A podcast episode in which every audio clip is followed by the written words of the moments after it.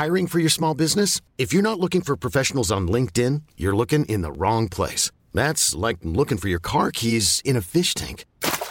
LinkedIn helps you hire professionals you can't find anywhere else, even those who aren't actively searching for a new job but might be open to the perfect role. In a given month, over 70% of LinkedIn users don't even visit other leading job sites. So start looking in the right place. With LinkedIn, you can hire professionals like a professional. Post your free job on linkedin.com slash achieve today. From Decrypt Media, this is the Decrypt Daily, and my name is Matthew Aaron. Today on the show, well, is there anything else to talk about besides Elon Musk buying Bitcoin? Well, we'll definitely talk about that, some crypto prices, and I want to hear from a listener today, and that's coming up on the Decrypt Daily. Good morning, everyone. Welcome to the show. Today is Monday, February 8th, 2021. What a day! What a day! New Super Bowl champions, Tampa Bay Buccaneers, and the GOAT, Tom Brady. But who's the real GOAT, actually? I think it's Elon Musk. Elon Musk with $1.5 billion of Bitcoin purchases. We saw in an SEC report. He's over there being on a slide, not telling anybody he's doing this. And all of a sudden, it's like, hey, by the way, I just kind of like put $1.5 billion into Bitcoin. Let's be fair, though. That's like literally like less than a percent of his overall wealth. I mean, he's like worth what, what, $200 billion? But he's looking at this as a hedge against, just like Michael Saylor's been saying in all of his workshops, they're hedging their company's books with a little bit of Bitcoin. Why not? Why not? But what is the real end game of Elon? And when did he buy? How much does he have right now? He bought at 1.5. Does he have 2? 2.5? We don't know. Did he take some profits and put it into Doge? What's up with the Doge memes? So here's my two cents on Elon Musk buying Bitcoin. One, it shows CEOs of big companies are actually thinking about it. Is Tim Cook thinking about it? Is Jeff Bezos thinking about it? Who else is thinking about putting their money into Bitcoin? Two, it shows that it's possible. It's possible for these companies to go onto the books with a little bit of Bitcoin, a little bit of hedge against traditional investments. Three, it shows that CEOs need to think outside the box this time, this day and age. Like I said yesterday on the podcast, listen to the All In podcast with Chamath Palihapitiya. They talk about Elon Musk not being the last stage of a CEO, but the first stage of a new kind of CEO. Thinking outside the box, not going with the media, not going with the board, not going with the shareholders. Saying, doing, acting outside of the norms because that's what business is going to take these days. Four, the real question are we getting scammed? Is this really Elon Musk saying this is the future of money? Or is this Elon Musk saying I could pump this shit and get some quick profits? I mean, really, the SEC, we see Elon Musk doing some kind of, these memes are very much moving the Doge market. I mean, when I get into the crypto prices in a minute, you'll see where Doge is right now. Uh, so, what is he really doing? What are all these CEOs doing?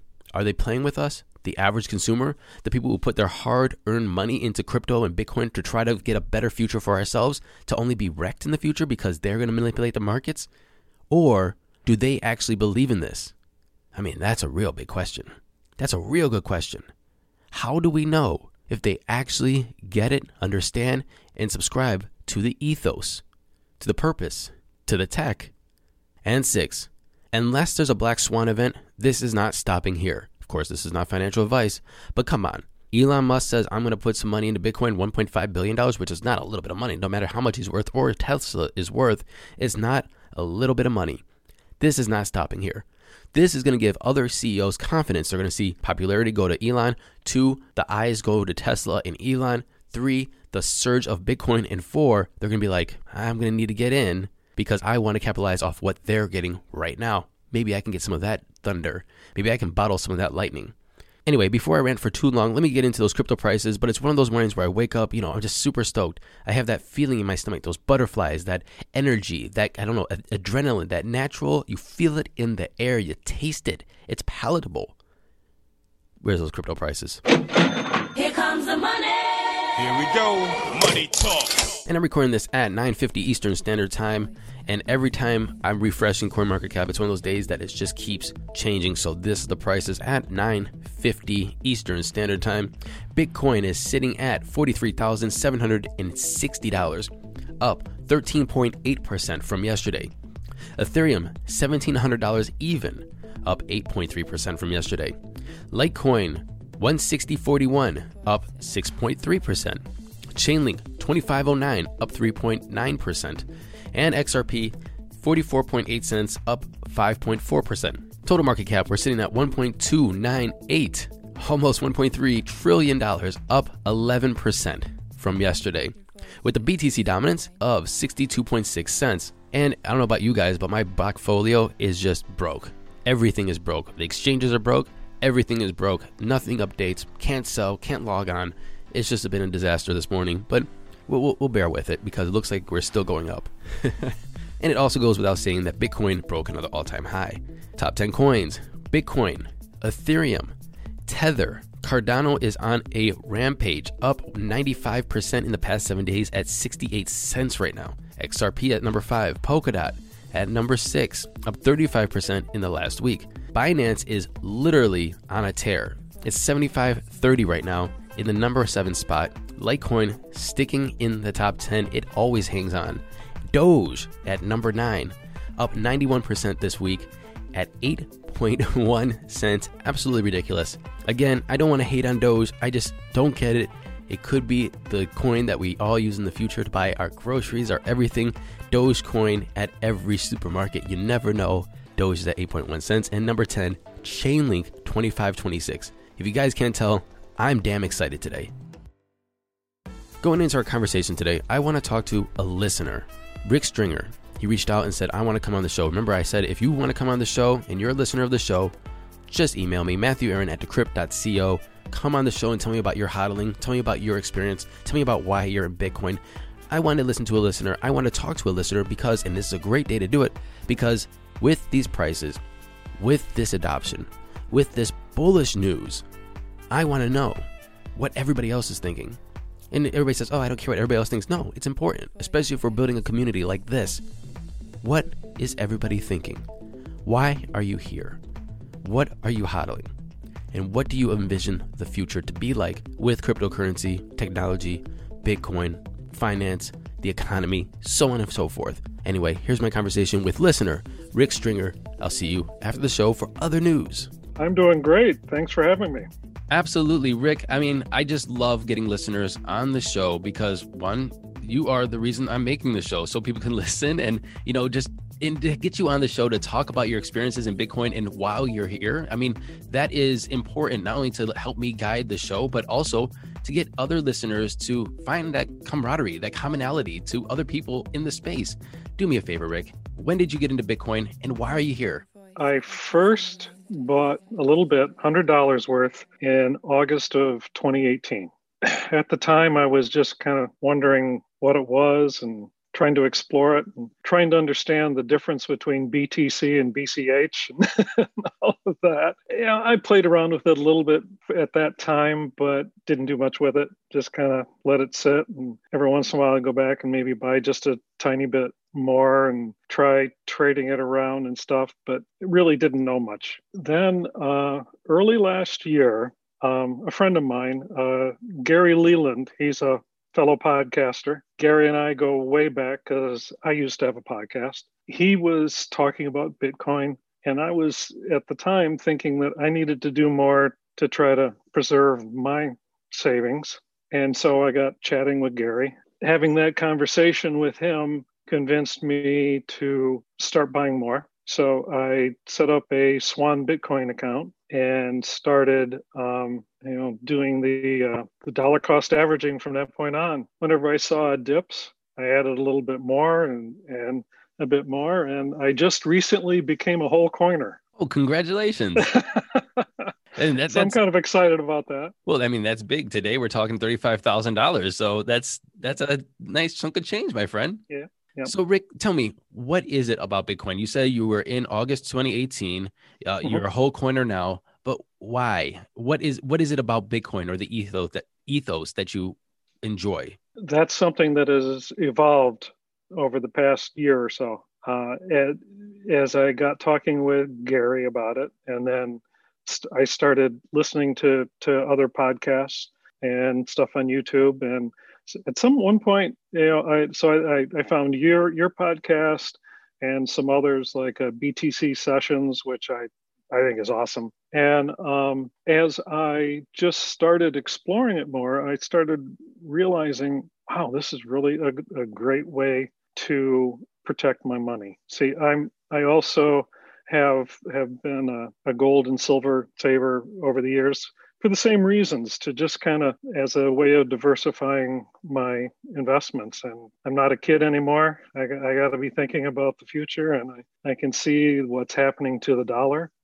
And i'm just trying to make certain that i've got something on into the future You know, Rick, somebody else is going to be listening to you right now that is looking at this $35,000 Bitcoin today. And by the time they listen to it, you never know. It could be $50,000. That's just the nature of Bitcoin. And they're going to be wondering why to get in or if they should get into Bitcoin.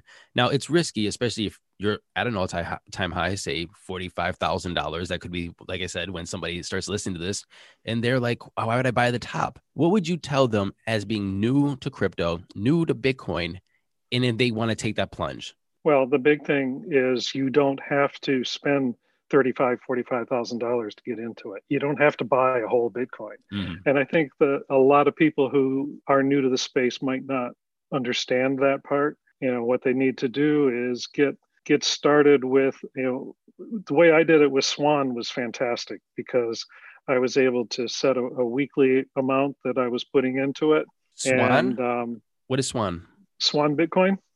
Oh, they're fantastic. I, that's that's where I get most of my Bitcoin. I do dollar cost averaging through them, and they uh, they set you up so that it goes into their system, of course. But then you set a okay when I get so much so many Sats, I want it to automatically go into my wallet.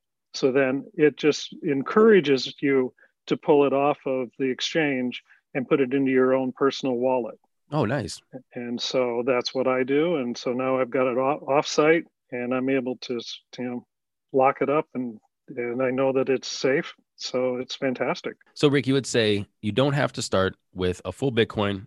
Go to Swan, put just a little bit of money in there, set up yourself up on a plan, and Mhm. set it and forget it. Absolutely. Last question, Rick. I want to say before I ask, ask this last question, I want to say thank you very much for listening. Thank you for coming on the show. Don't stop listening because now you met me and you and you and uh, lost all the lost all the listen to you even mysticism of more, it. man.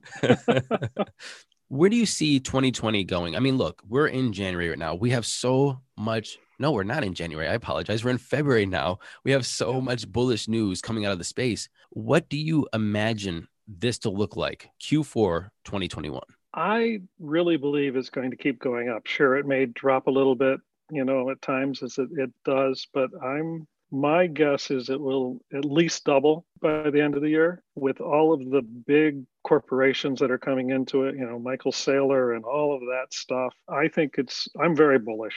I, I think that it's it's just going to keep going up. You know, and even if it stays where it's at, that's still better than what it would be doing in a bank account right now. Mm. So Rick Stringer, listener of the Decrypt Daily, thank you very much for Yeah. coming on the show and having a chat with me. thank you for having me on. I appreciate it. And in other news, the Chicago Mercantile Exchange, the CME, has launched Ethereum futures trading. CME's new offering will accompany Bitcoin futures and options it launched three years ago. The launch of ETH futures is the next step towards adoption of crypto in the institutional finance sector. Linkin Park's co-frontman Mike Shinoda, RIP Chester Bennington, auctions his first NFT. Shinoda's been stoked on the concept of blockchain art and hopes to produce many more NFTs. Gradually, more visual artists are migrating towards NFTs as their preferred method of distribution. Why? Because as we're saying on the show a lot, people getting paid, people getting paid. Ethereum upgrade could pump price by burning billions in ETH each year.